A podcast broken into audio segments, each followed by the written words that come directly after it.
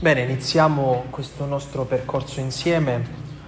Oggi questa giornata in parte sarà apparentemente una giornata fuori tema, ma questo per un motivo molto semplice. Quando noi abbiamo desiderio di qualcosa, eh, dimentichiamo che per poter realizzare quel desiderio c'è, qualcosa, c'è bisogno di qualcosa di preventivo, un po' come quando una persona desidera costruire una casa vuole costruire una casa che sia bella, che sia abitabile, ma prima di costruire quella casa, cioè in maniera preventiva, prima di poter mettere mani a quella costruzione, deve fare i conti col terreno. Anzi, molto spesso deve scavare, deve scavare per creare il fondamento giusto su cui poter costruire quella casa. Ora, questa immagine, che è un'immagine molto concreta, di cui noi siamo abituati a fare esperienza un po' dentro la nostra vita, in realtà ha una ricaduta importante nella nostra vita spirituale. Molto spesso la nostra vita spirituale è fallimentare, cioè non conduce da nessuna parte, a volte è semplicemente il rumore di una pratica religiosa, perché noi dimentichiamo una premessa importante, che è forse la base più vera di ogni esperienza spirituale, che è la conoscenza di noi stessi. Se tu non conosci chi sei, non puoi nemmeno metterti a costruire un'esperienza di vita interiore che possa essere adatta ad accogliere quella che poi è la vita spirituale in maniera efficace. Allora, permettetemi semplicemente prima di entrare in questa meditazione iniziale che serve proprio a fare i conti con il nostro terreno, ciascuno con il proprio, di uh, porre una piccola uh, distinzione tra la vita interiore e la vita spirituale.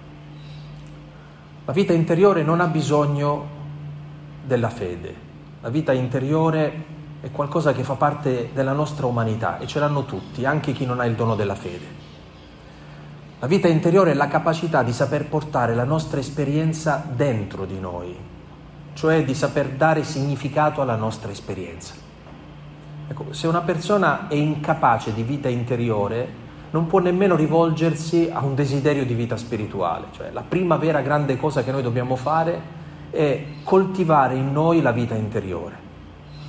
E la vita interiore ehm, la si alimenta con delle cose molto semplici. È la bellezza, il silenzio, la capacità di guardare le cose in profondità, il gusto. La vita spirituale invece non ha niente a che fare con noi, cioè non è una cosa che ci riguarda. La vita spirituale è ciò che fa lo spirito dentro di noi. E quindi quando noi ci domandiamo a che punto è la nostra vita spirituale, non dobbiamo vedere uh, le nostre eh, capacità, non dobbiamo vedere un po' le nostre performance, ma dobbiamo domandarci che cosa sta facendo in questo momento lo Spirito dentro ciascuno di noi, accorgerci di che cosa lo Spirito sta facendo dentro ciascuno di noi. A volte noi confondiamo questi due piani, il piano interiore e il piano spirituale, e pensiamo che una cosa vale l'altra, ma in realtà non è assolutamente così mi piacerebbe che oggi ciascuno di noi potesse fare un po' i conti con la propria interiorità e proprio per questo a un certo punto accorgersi di quello che sta facendo lo spirito dentro di lui. Ovviamente per poter guardare noi stessi eh, dobbiamo stare attenti a usare lo sguardo giusto, la prospettiva giusta. Anche il male ci invita a guardare noi stessi ma molto spesso ci invita a guardare noi stessi per farci disperare. Il male vuole che noi guardiamo ad esempio la nostra miseria e rimaniamo atterriti, impauriti, schiacciati dall'esperienza della consapevolezza della nostra miseria. Eh, ecco perché nella Sacra Scrittura quando eh, l'Apocalisse deve parlare del male lo chiama l'accusatore. Lo scopo del male è quello di mostrare noi stessi come un giudizio, come qualcosa che non ha più nessuna via di uscita. C'è un altro sguardo con cui noi possiamo guardare noi stessi, che è lo sguardo di Gesù. Gesù è colui che ci dice la verità di noi stessi senza che però quella verità ci distrugga. Gesù ha la capacità di dire chi siamo come punto di partenza, non come punto finale della nostra vita. Anche questo è molto importante. Delle volte noi non facciamo quasi mai um, i conti con noi stessi perché abbiamo paura del giudizio, abbiamo paura di sentirci sbagliati, abbiamo paura di accorgerci che non siamo tutte quelle persone ideali che ci abbiamo così un po' dentro la nostra testa. Invece noi abbiamo bisogno di fare verità su noi stessi, ma una verità che venga da Dio, non una verità che viene dall'accusatore. Ecco perché dobbiamo stare attenti a non fare esami di coscienza che eh, siano lontani dalla parola di Dio. Perché a volte l'esame di coscienza non fatto attraverso la parola di Dio può essere molto pericoloso. Ognuno di noi viene da una storia e la propria storia gli ha lasciato delle tracce, delle ferite, un modo di approcciarsi a se stesso. A volte questo modo non è un modo corretto, è un modo distorto. Se ad esempio in una parte della nostra vita ci siamo sentiti giudicati, ci siamo sentiti sbagliati, fuori luogo, senza rendercene conto abbiamo interiorizzato questo sguardo e tutte le volte che guardiamo noi stessi ci guardiamo sempre come se fossimo qualcosa di sbagliato, come se fossimo sempre senza speranza. Abbiamo bisogno allora di qualcosa che raddrizzi il nostro sguardo, di qualcosa che ci faccia leggere in maniera corretta. Ecco a che cosa ci serve la parola di Dio. La parola di Dio dovrebbe essere quel formidabile aiuto attraverso cui noi possiamo rileggere la nostra vita in maniera corretta. Ma anche qui si apre un grande pericolo perché eh, tutti noi che siamo più o meno avvezzi a leggere il Vangelo ci accorgiamo che anche il male per poter parlare a ciascuno di noi non ha paura di citare la scrittura. Anzi, il male, eh, vi ricordate le tentazioni di Gesù nel deserto, per poter tentare Gesù cita esattamente la scrittura. Quindi non è, eh, come devo dire, una, un'assicurazione totale il fatto che siccome ci stiamo accostando alla parola di Dio, sicuramente quella parola di Dio ci dirà quello che il Signore ha in mente o ha cuore di dire a ciascuno di noi. Ancora una volta dobbiamo stare attenti a domandarci i frutti di quella parola, cioè chi è che ci sta porgendo quella parola? Lo spirito o il male? E ci accorgiamo della differenza dal fatto che quando è lo spirito a farlo, quella parola, pur dicendoci la verità, è liberante. Sentiamo gratitudine, sentiamo che qualcuno ci sta dicendo la verità, ma sentiamo quella verità come qualcosa che ci sta liberando. Quando è il male, invece, quella verità che è vera ci imprigiona, ci chiude, ci schiaccia. Quindi dobbiamo stare molto attenti ad accorgerci se quella parola sta suscitando dentro di noi conversione o senso di colpa. Quando dico che sta suscitando dentro di noi conversione, sto dicendo che ci sta fornendo una chiave di lettura alternativa alla nostra normale chiave di lettura della nostra esperienza. La conversione di cui purtroppo noi diamo immediatamente un'accezione morale.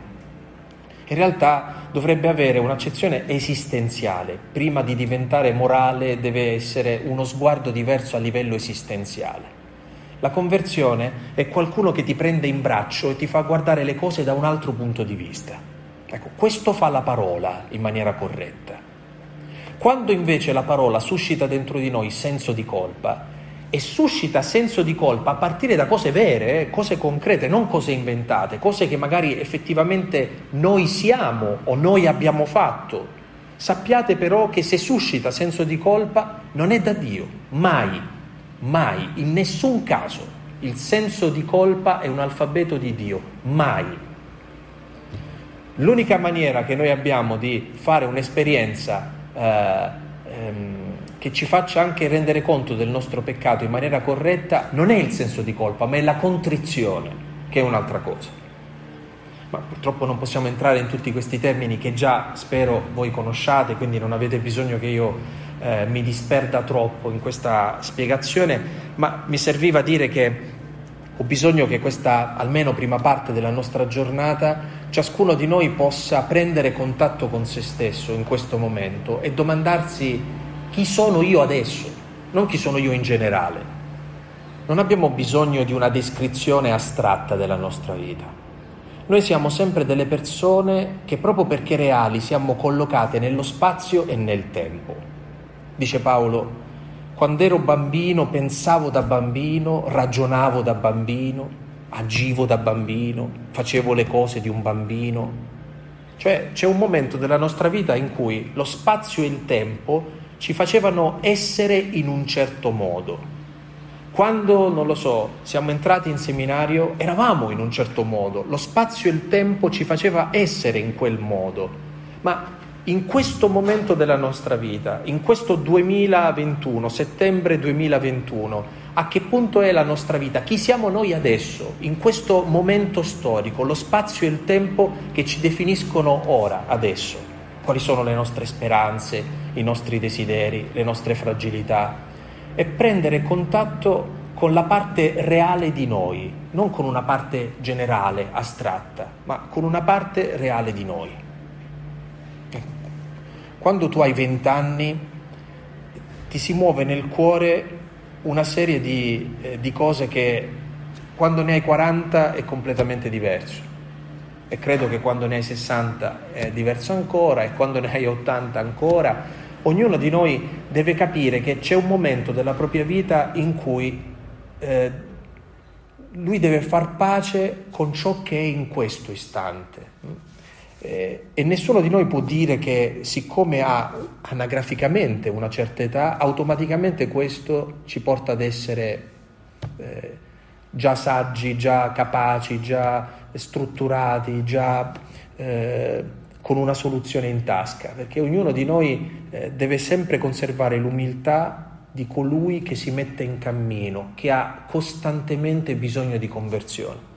E il fatto che abbiamo bisogno di conversione, cioè abbiamo bisogno che qualcuno ci ridica la nostra vita in una maniera diversa, che ci prenda in braccio e ci mostri la nostra vita in maniera diversa, lo troviamo nella Sacra Scrittura. Nell'Antico Testamento c'è una storia che ci fa un po' sorridere. Voi sapete che tanti personaggi dell'Antico Testamento ehm, sono un po' questi personaggi principali che hanno segnato anche un po' il nostro immaginario. Pensate ad Abramo, pensate a Mosè, pensate a Re Davide. Ecco, quando noi pensiamo a Re Davide, eh, tutta la nostra attenzione è rapita dalla sua storia personale, dal suo modo di approcciarsi anche alla vita, all'esistenza. Ma eh, da questa esperienza contraddittoria di Davide nasce un figlio, che è un figlio meraviglioso, mm, che è Salomone.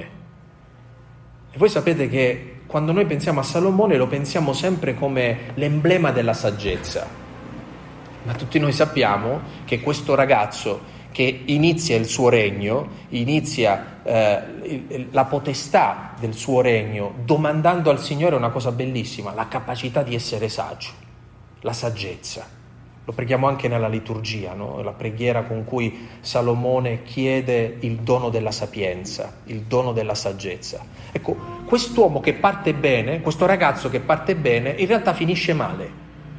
Cioè, le stupidaggini non le fa quando è giovane, ma le fa quando è vecchio.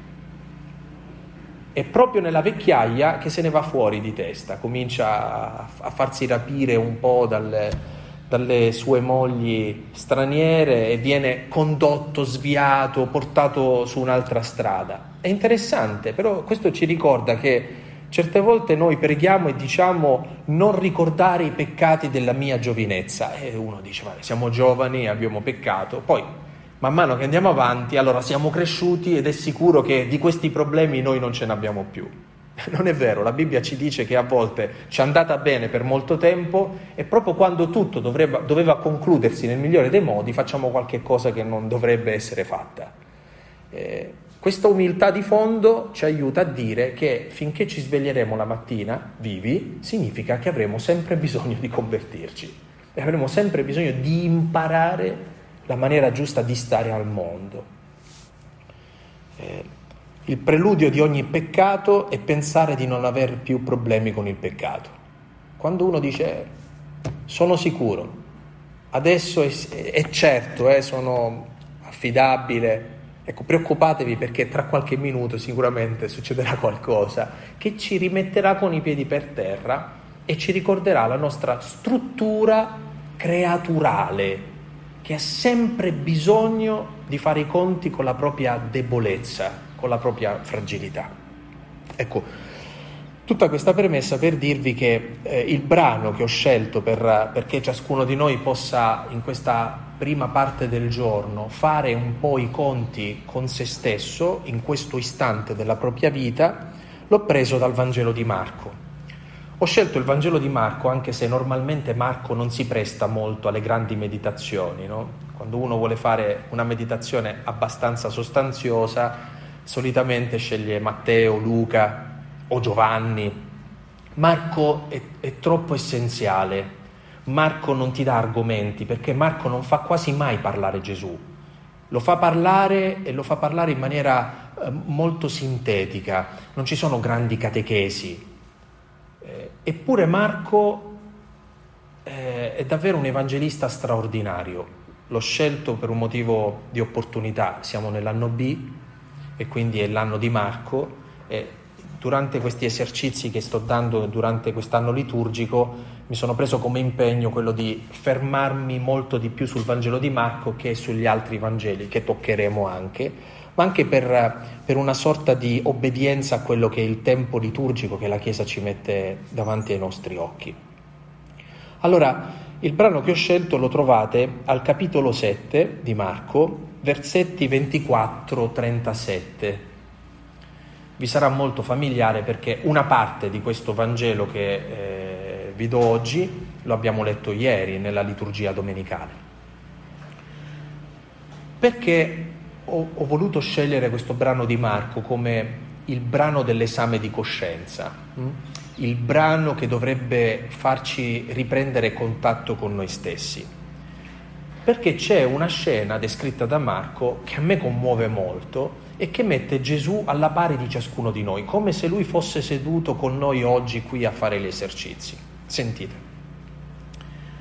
Partito di là, andò nella regione di Tiro Entrato in una casa non voleva che alcuno lo sapesse, ma non poté restare nascosto. La traduzione di questo versetto 24 è la seguente. Gesù è stanco, non ne può più. Le folle lo cercano, tutti vogliono miracoli, eh, appena finito di litigare con, gli, con i farisei, in una diatriba infinita del perché i suoi discepoli non si lavano le mani. C'è una sorta di, di burnout, Gesù è stanco e per poter eh, staccare fa una cosa molto umana, se ne va dal luogo abituale dove lui normalmente eh, predica, vive e la sua missione si realizza, se ne va nel, nella regione di Tiro. Siamo ai confini con una terra pagana, entra in un territorio pagano, si mette fuori da quella che dovrebbe essere la terra promessa, ok? Si mette in un margine in modo tale da poter respirare, prendersi un tempo per sé. Gesù ha bisogno di fare il suo di ritiro, i suoi di esercizi. Eh? Entra in una casa, dice, e non voleva che alcuno lo sapesse. Allora, quando noi pensiamo a Gesù, abbiamo sempre una visione di Gesù molto irenica. Hm? Pensiamo sempre che Gesù sia un uomo eh, idealizzato. Non accettiamo che Gesù è un uomo perfetto, è esattamente ciò che aveva Dio in mente quando creava l'uomo, ma è un uomo concreto, cioè un uomo ehm, con delle caratteristiche proprie, con dei gusti, ad esempio un uomo con un carattere, con un modo di stare al mondo. Un uomo che, come vedremo tra un istante, anche lui ha dei pregiudizi e non dobbiamo scandalizzarci, perché Gesù è veramente uomo, non è soltanto veramente Dio. Eh, sapete, ci troviamo nell'anno di San Giuseppe e una cosa che mi ha sempre molto colpito è che per quanto Giuseppe, la figura di Giuseppe di Nazareth sia una figura molto marginale nel, nei racconti del Vangelo, molto, voi sapete che ritroviamo eh, la sua presenza eh, in maniera forse un po' più profusa, molto più dettagliata soltanto nel Vangelo di Matteo. Hm? Quando vogliamo capire un po' eh, la personalità di Giuseppe dobbiamo rivolgerci ai Vangeli dell'infanzia così come Matteo ce li racconta. Ma finita quella scena iniziale, quei racconti iniziali del Vangelo di Matteo, Giuseppe scompare completamente dal racconto evangelico, non sappiamo più nulla di lui. Ma questo è falso, perché noi sappiamo moltissimo di Giuseppe, perché tutta la predicazione di Gesù è una predicazione impregnata della relazione che lui aveva con Giuseppe. Perché Giuseppe è il padre umano, putativo, concreto, la relazione umana che Gesù aveva in questa vita. E se non fosse stata una relazione così decisiva e così profonda, Gesù non avrebbe passato il resto della sua vita a raccontare parabole e a mettere in scena delle storie che hanno sempre, quasi sempre, come protagonista un padre e la paternità. E quando deve spiegarci che cos'è la misericordia, ce la racconta come un padre che ha due figli e che il più piccolo dice dammi ciò che mi spetta e il più grande rimane in casa. E quando deve rivolgersi a Dio usa una parola convenzionale per noi umani. Lo chiama Abba, padre. Ora, se Gesù sceglie come parola per rivolgersi a Dio la parola papà, è perché certamente ha fatto un'esperienza molto positiva e molto profonda di paternità con Giuseppe. E quindi tutta la sua vita è piena della sua esperienza con Giuseppe, gli esempi, l'immaginario di Gesù, le parole di Gesù raccontano moltissimo di Giuseppe, anche se Giuseppe non viene mai citato. Come certamente Maria è stata un'altra relazione significativa nella vita di Gesù. Gesù compie, ad esempio, dei gesti che sono rivoluzionari per l'epoca. Ad esempio, non scarta le donne, lo seguono, si lascia toccare da esse. Sembra avere un rapporto riconciliato con la femminilità con le donne, con il mondo delle donne. Mi piace pensare che è proprio da questo rapporto sano che lui ha con sua madre che riesce a costruire qualcosa che per l'epoca è rivoluzionario. Ma così come vi ho parlato di due esempi positivi, eh? un padre e una madre, un padre putativo, una madre concreta che è Maria, eh, hanno segnato in maniera luminosa la vita di Gesù, Gesù però è nato in un contesto geografico, storico, che ha lasciato tracce anche dentro di lui, la lingua che parlava ad esempio, ma anche i pregiudizi, i pregiudizi nei confronti di alcune persone, che sono presenti in lui, con la differenza, lo vedremo tra un istante, che Gesù si lascia correggere, lascia che la realtà allarghi la sua visuale, la sua visione. Ecco, Gesù, anche se il figlio di Dio, si stanca, anche lui si esaurisce, anche lui a un certo punto non ne può più, non ne può più. Non voleva che qualcuno sapesse che era in casa, perché nessuno lo stressasse, questa è la verità. Ma, come succede spesso nel Vangelo, non poté restare nascosto. Portiamo questo in, nella, nella, nostra vita, in, questo, in questa esperienza di esercizi che stiamo iniziando noi oggi. Noi vorremmo venire qui e vorremmo lasciare fuori da questa oasi di pace i nostri problemi, le nostre preoccupazioni, no? Dire adesso mi metterò lì, riprenderò fiato, cercherò di vedere le cose, di riprendere un'intimità con il Signore, tutti propositi molto belli. Ma vi accorgerete, o forse vi siete già accorti, visto che siamo arrivati ieri sera, che siamo arrivati qui, ma non siamo riusciti a lasciare fuori dal cancello tutto quello che ci portiamo nel cuore. Perché ciò che ci portiamo nel cuore ci segue ovunque. Anche se scegliamo un posto diverso, non possiamo liberarci da ciò che preme dentro di noi come un'urgenza. Cioè, se tu non hai risolto una cosa, non riuscirai mai a trovare un posto che ti faccia dimenticare ciò che non hai risolto. Ciò che non hai risolto ti segue ovunque. come andare lontano dal tuo spirito, come fuggire dalla tua presenza. Il Salmo lo dice nei confronti di Dio. Noi potremmo dire la stessa cosa nei confronti dei nostri problemi. Noi che siamo, molti di noi siamo abituati a vivere eh, il sacramento della confessione, capita spesso non soltanto perché i primi peccatori siamo noi, ma anche per la gente che ascoltiamo, che il peccato, più che essere la manifestazione della cattiveria o della malvagità di una persona, molto spesso è messo in atto da ciascuno di noi come una maniera per evadere dalla realtà.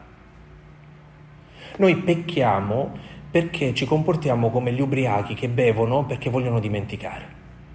Vogliono dimenticare il dolore, vogliono dimenticare un problema, non vogliono sentire la sensazione di essere impotenti davanti a una circostanza o una cosa che stanno vivendo. E quindi ognuno di noi vorrebbe trovare un modo per mettersi fuori dalla realtà. Gesù non riesce a liberarsi dalla sua vocazione, lui è il figlio di Dio ed è una sorta di calamita, anche quando ehm, lui non vuole esplicitamente esercitare questa sua missione, anche se sta fermo e zitto, attira le folle. Lui vuole restare nascosto, ma non riesce a restare nascosto perché, perché lo scovano. E la cosa interessante è che non lo scova uno qualunque, ma una donna straniera, abitante di quel posto, che non ha niente a che fare con la promessa di Israele e che va a toccare Gesù in un lato che è un lato eh, scoperto, un suo pregiudizio. Allora, voglio dirvi questo perché credo che possa servirci anche come riflessione, non soltanto su di noi, ma come riflessione ecclesiale. Per quanto ehm, i Vangeli non facciano trasparire molto questa sorta di tensione che c'è eh, nella Chiesa degli inizi eh, tra eh, queste due posizioni fondamentalmente. Il Messia, per chi è venuto? Per i giudei o anche per tutti gli altri? Allora voi sapete che c'è un lato tradizionale della Chiesa degli inizi che, che possiamo definire che è la Chiesa di Gerusalemme, attorno a Giacomo, e hanno la convinzione che il Messia sia venuto per il popolo di Israele, per i giudei, punto. E poi c'è un'altra versione di Chiesa, che è quella di Paolo. Paolo ha a che fare con persone che non hanno nulla a che vedere con i giudei e ha sempre costantemente un atteggiamento di polemica nei confronti dei giudei e dice no, Dio non è venuto solo per i giudei, è venuto anche per i pagani per i lontani. Ecco, la Chiesa fin dall'inizio ha dentro queste due anime, chiamiamola così, usando due categorie mondane che purtroppo a me danno un po' la nausea, però erano presenti anche all'epoca. Diciamo così, c'era una spinta conservatrice e una spinta progressista, hm? una, una spinta che eh, voleva chiudere i confini in un'identità ben precisa e un'altra invece che voleva allargare questi confini, eh, arrivare fino agli estremi confini della terra. Ora, e Paolo, soprattutto San Paolo, quando leggiamo San Paolo ci accorgiamo che in realtà questa polemica eh, affliggeva la Chiesa degli inizi, cioè erano, erano, proprio divisi tra di loro su questa convinzione di fondo, non riuscivano a prendere una posizione eh, definitiva rispetto a questo. Poi a un certo punto si sono accorti che l'unica posizione definitiva che potevano prendere era quella della comunione e la comunione è tenere insieme tutto, tutte e due queste spinte, tutte e due queste sensibilità, non una a scapito dell'altra, ma entrambe tenute insieme. Sarebbe una bella indicazione anche per noi oggi. Bene, Marco ci racconta questa storia e ci racconta una sorta di conversione di Gesù. Gesù è stanco, se ne va in una terra di increduli e una donna che non è eh, di Israele, una donna che è pagana, dice la cui figlioletta era posseduta da uno spirito impuro, appena seppe di lui si gettò ai suoi piedi. Questa donna era di lingua greca e di origine siro-fenicia. Eh, Marco è l'unico che invece di raccontarci semplicemente l'implicazione teologica, dà subito dei volti concreti ai suoi personaggi. Quindi noi sappiamo per certo che questa donna non è una donna che fa parte di Israele, ce lo dice in maniera esplicita. E questa donna lo supplicava di scacciare il demonio da sua figlia. Ecco qui la, la, la seconda botta che ci arriva dal Vangelo di Marco. Ed egli le rispondeva, lascia prima che si sazino i figli perché non è bene prendere il pane dei figli e gettarlo ai cagnolini. Ora, non so voi, ma fa un po' fatica, no? Eh, vedere Gesù che, che, normalmente mostra una grande delicatezza nei confronti degli ultimi, degli scartati. Eh, è colui che va a cercare, lo, lo ascolteremo anche nel Vangelo di oggi, come alla, alla sua, la, la, sua è una capacità empatica di, di, di, toccare anche la sofferenza delle persone e ha un rapporto speciale anche con le donne, lo abbiamo detto, ma in questo caso con questa straniera Gesù ha un atteggiamento che ci lascia sconvolti. Da questa donna della cagna, del cane, eh? cioè una, una roba tremenda. Ma era un pregiudizio diffuso all'epoca, eh? Cioè, noi ci scandalizziamo, ma era proprio una percezione, questi sono gli altri. E sono di serie B, è, è un pregiudizio. Ma c'è una lezione immensa dall'uomo Gesù eh, che ci viene dal Vangelo di oggi. Questa donna si sente dare del cane, ma non se ne va, rimane là. Ed ella rispondeva, ma lei le replicò, Signore, anche i cagnolini sotto la tavola mangiano le briciole dei figli. Bellissimo. Allora, gli esegeti dicono che Gesù risponde a questa donna con un detto rabbinico, non è bene dare il pane dei figli ai cani. E questa donna invece di sentirsi sconvolta assume lo stesso linguaggio di Gesù. È una rabbina, anche se non lo sa, sta eh, rispondendo teologicamente a Gesù. Gli dice è vero, ma pure i cani se non dai da mangiare ai cani e rimangono senza cibo, danno fastidio. Anche loro mangiano qualcosa che cade dalla tavola. Allora le disse, per questa tua parola va, il demonio è uscito da tua figlia. Ora, se leggiamo lo stesso episodio negli altri Vangeli, ci accorgiamo di come Gesù dica a questa donna anche cose molto più profonde. Innanzitutto il silenzio. Inizialmente nelle altre versioni Gesù nemmeno risponde, nemmeno le rivolge la parola a questa donna. Eh? C'è una distanza estrema tra Gesù e questa donna. E poi quanto è grande la tua fede, le dice. Perché penso che questo sia interessante per ciascuno di noi? Non soltanto perché possiamo un po' immedesimarci in un Gesù stanco che ha bisogno di mettersi in disparte e che in realtà si vede eh, perseguitato dalla folla e ognuno di noi ha una folla dentro. Eh? Perché questo è importante? Perché questa donna sirofenicia rappresenta la distanza. Che cosa significa la distanza? Significa che senza che ce ne rendiamo conto ci sono dei, dei lati della nostra vita che non sono lati in cui noi ci sentiamo figli di Dio ci sentiamo non figli di Dio, ma lontani da Dio. Ehm, ognuno di noi nella preghiera può cercare di capire se ha uno di questi lati e perché sente questa distanza. Ad esempio, io posso avere un peccato ricorrente. Hm? Questo peccato ricorrente magari riguarda eh, il mio carattere, oppure non lo so, riguarda la mia affettività oppure non lo so, eh, riguarda un, un, un lato della mia vita, mi fa sentire distante dal Signore, cioè mi accorgo che c'è una sproporzione tra Lui e me. Io corris- mi sento lontano, non degno, mi sento come questa donna, distante da Lui. E quando mi rivolgo a Lui, invece di sentire accoglienza, sento aumentare la vergogna, sento aumentare la distanza. In realtà il problema non è di Dio, è nostro, è nella nostra percezione di Dio. Ma noi dobbiamo imparare a saper accettare, accogliere queste distanze che viviamo dentro la nostra vita e che sono causate da qualcosa e abitarle esattamente come questa donna le abita. E perché può essere un'immagine utile per noi? Per un sacerdote perché questa, questa donna è significativa?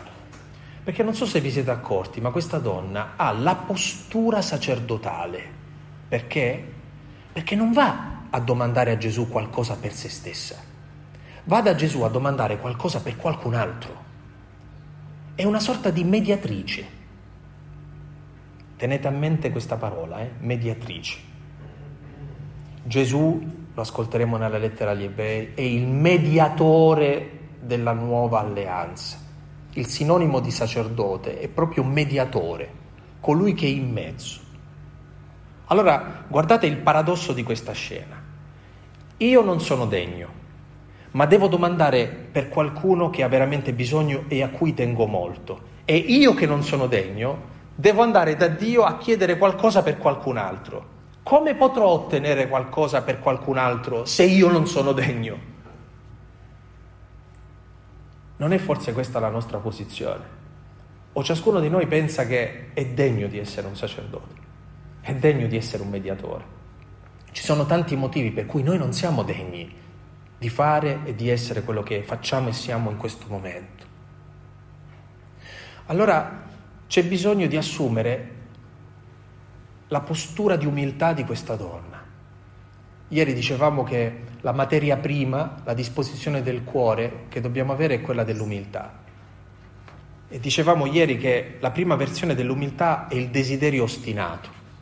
Beh, c'è un'altra versione dell'umiltà, è quella ad esempio del pubblicano al Tempio, vi ricordate? È un uomo che non alza nemmeno gli occhi verso l'altare e chiede solo perdono per sé, no? Abbi pietà di me, peccatore. C'è un'altra versione di umiltà, è l'umiltà di questa donna, che pur sapendo di non meritare quello che sta domandando, lo domanda con ostinazione. E fa una cosa che è veramente tremenda.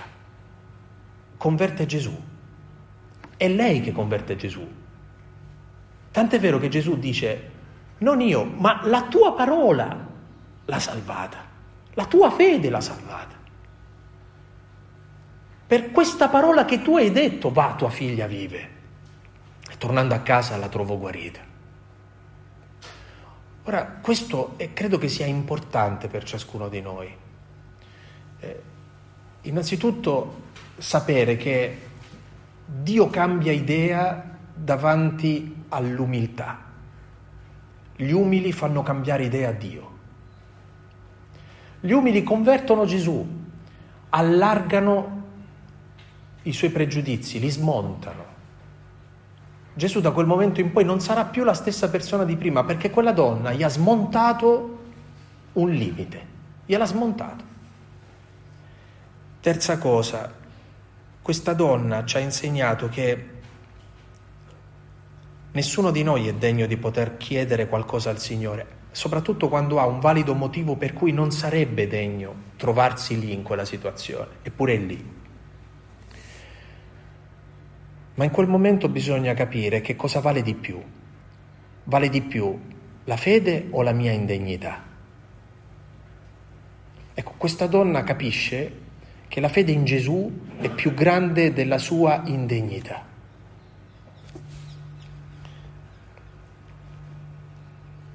Spero che ciascuno di noi trovi consolazione nella scena di questa donna. Eh? Vi capita mai di dire forse oggi non dovrei celebrare la messa, forse non dovrei andare a fare quell'incontro, forse non dovrei mettermi, io non sono degno. Eppure costantemente ci ritroviamo a ricoprire un ruolo di cui non siamo degni e di cui ci sono validi motivi per cui siamo distanti e stiamo lì non per noi, ma per qualcun altro, per il popolo di Dio che ci ha affidato. Questa figlia rappresenta il popolo di Dio, che non domanda, è lì, giace, morta, a, a, eh, eh, imprigionata da un demonio, da un male. E questa donna specifica in maniera fortissima un sacerdozio attraverso l'umiltà, l'ostinazione e la capacità di fidarsi più di Gesù che della propria distanza dalla promessa. Perché Gesù non vuole ascoltarla? Forse non era, no, non forse, certamente non era nemmeno della stessa religione della stessa cultura, degli stessi valori. Quindi capite che non c'entra niente, questa è la verità, non c'entra niente. Eppure, ecco il miracolo. Tornata a casa, trovò la bambina coricata sul letto e il demonio se n'era andato.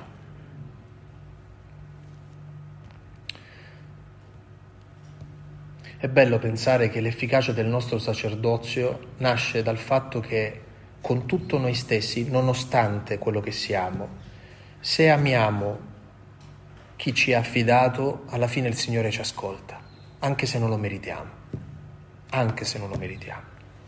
Ma abbiamo bisogno anche di qualcosa che non soltanto riguardi gli altri, questo è il lavoro di mediazione che ha fatto questa donna, ma qualcosa che riguardi anche ciascuno di noi, che ci tocchi in prima persona. Questo è il motivo per cui il racconto prosegue con la storia che la liturgia ci ha fatto ascoltare ieri, domenica, che è la guarigione di questo sordo muto. Prosegue il capitolo 7 di Marco, al versetto 31. Di nuovo Uscito dalla regione di Tiro, passando per Sidone, venne verso il mare di Galilea in pieno territorio della Decapoli. Ancora una volta Gesù si trova in un territorio di incredulità e di paganesimo. Si trova in una terra che è lontana da, da, da quella che è la fede, diciamo. E gli portarono un sordo muto e lo pregarono di imporgli la mano. Questa volta ehm, il gesto sacerdotale viene fatto da persone anonime che portano un sordomuto a Gesù. Ecco, proprio è un gesto sacerdotale. Ma vi chiedo, se, se prima ci siamo immedesimati nella donna sirofenicia e abbiamo capito questo gesto sacerdotale pazzesco che questa donna fa, adesso di metterci invece al posto di questo sordomuto. Perché questo è un miracolo eh, importante? Perché soprattutto i Vangeli insistono moltissimo su questo tipo di miracoli? Beh, fondamentalmente per due motivi. Il primo perché, perché sono la prova che essi sono il compimento delle promesse fatte nelle profezie dell'Antico Testamento, no? Fa udire i sordi, fa parlare i muti, i zoppi camminano, i ciechi riacquistano la vista, sono tutti segni del... messianici, ok? Ma c'è qualcosa anche secondo me di molto più significativo e interessante che semplicemente il compimento delle profezie antiche. Voi sapete che la cosa più importante che ci rende umani è la parola. La parola è il gesto attraverso cui noi umanizziamo la vita. La prima cosa che si ammala in una persona quando sta male, a livello esistenziale, è esattamente la parola.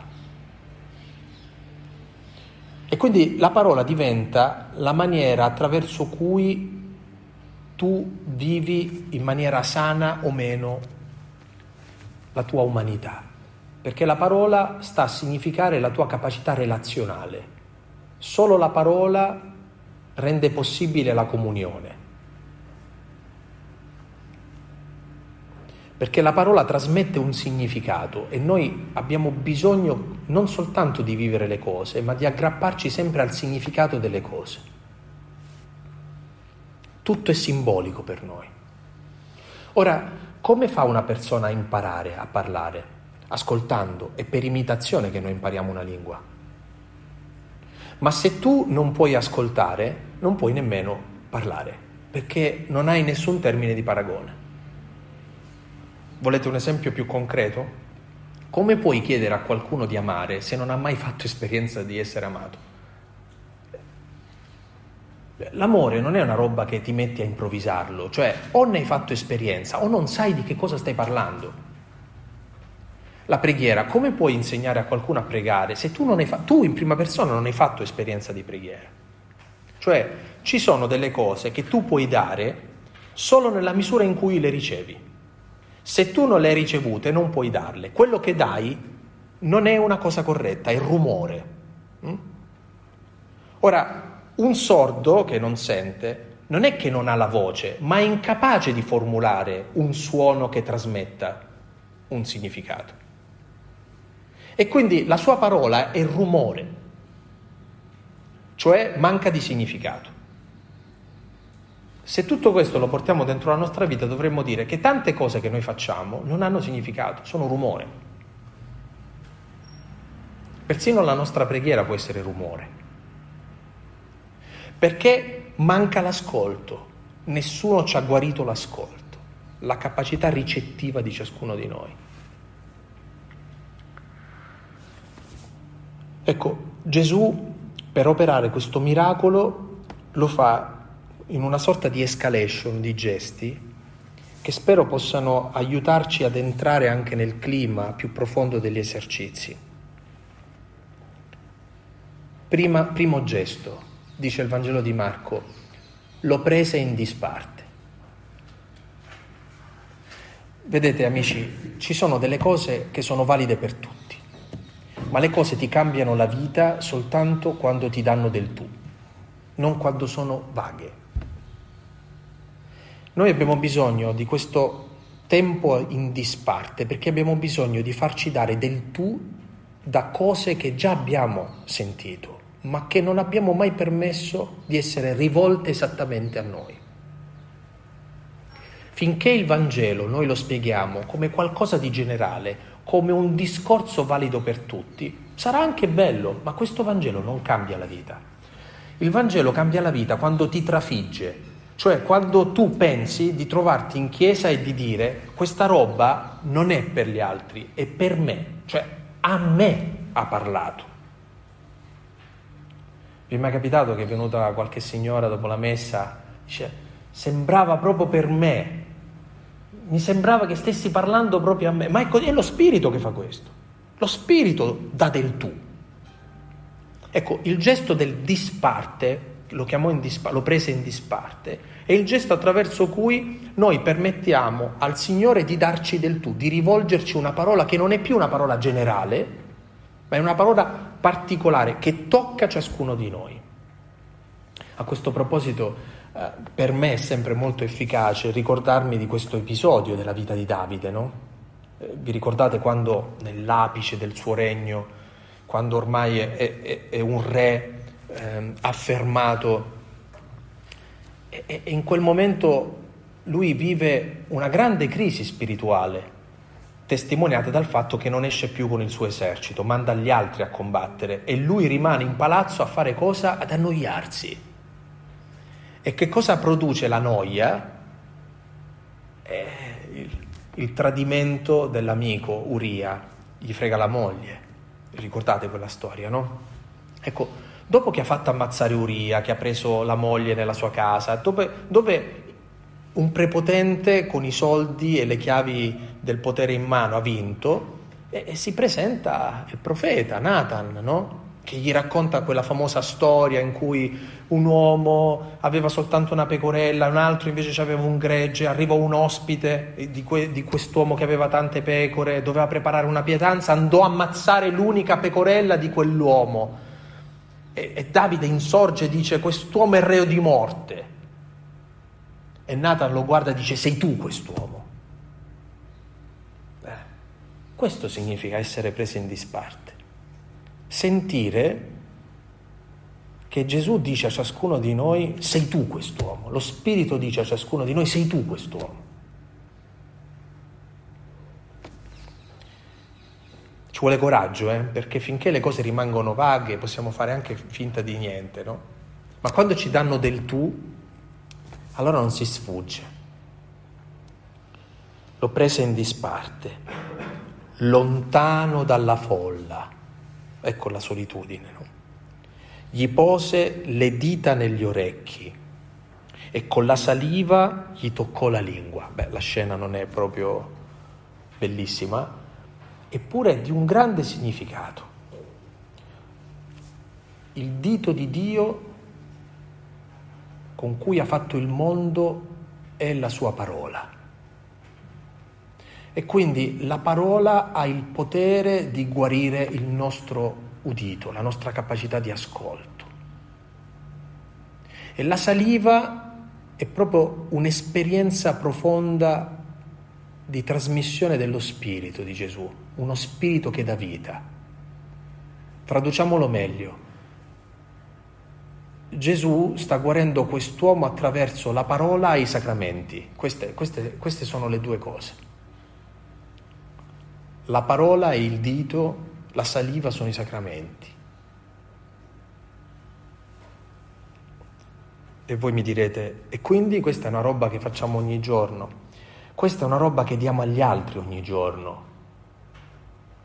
Noi celebriamo i sacramenti molto spesso per gli altri, annunciamo la parola molto spesso per gli altri, ma abbiamo capito o no che quella parola parla innanzitutto a noi e che i sacramenti vanno celebrati innanzitutto per noi.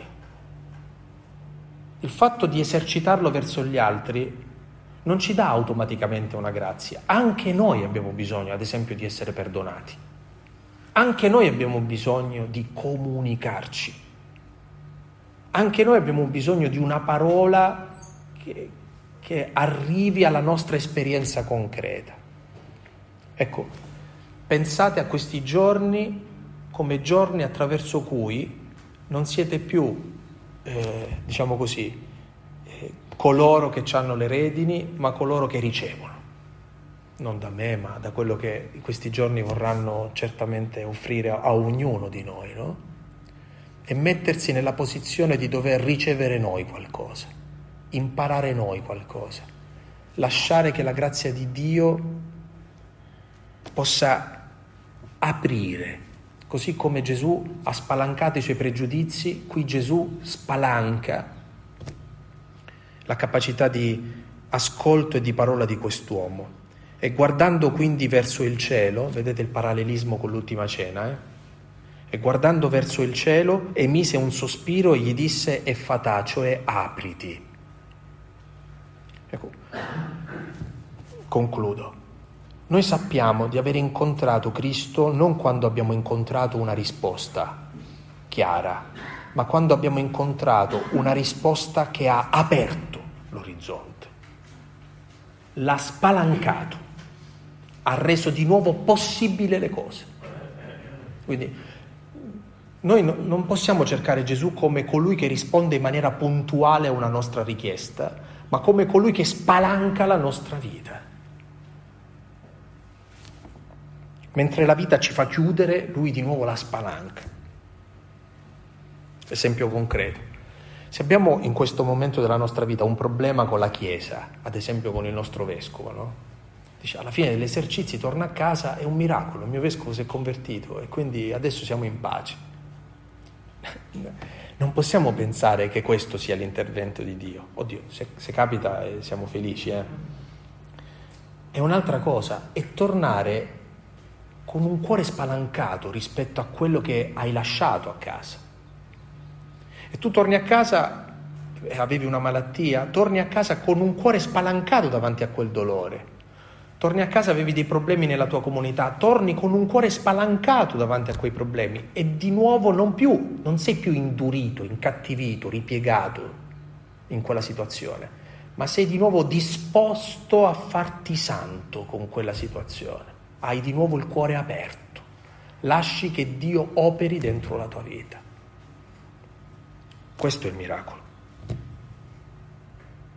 Ed è talmente tanto miracolo che non è nemmeno più soggetto all'obbedienza, sentite? E comandò loro di non dirlo a nessuno, ma più egli lo proibiva, più essi lo proclamavano.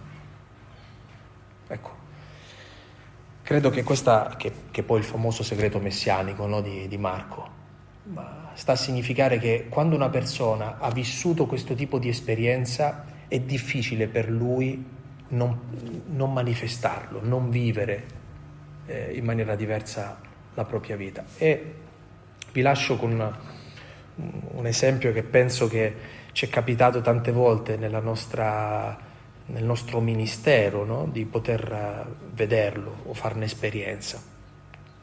Ah, magari abbiamo incontrato degli ammalati o delle persone che stanno vivendo un momento difficile e magari non hanno trovato la guarigione, però hanno incontrato Cristo e hanno incontrato qualcosa che gli ha dato pace, che non è una forma di rassegnazione, è un'apertura del cuore che gli fa vivere da quel momento in poi la croce come santificazione e non più come maledizione. È Dio che gli ha aperto il cuore e fatà, apriti. E non abbiamo bisogno anche noi di essere spalancati così dalla grazia di Dio. Perché ha ragione Gesù, a che cosa serve guadagnare il mondo intero se poi perdi te stesso? Buona preghiera.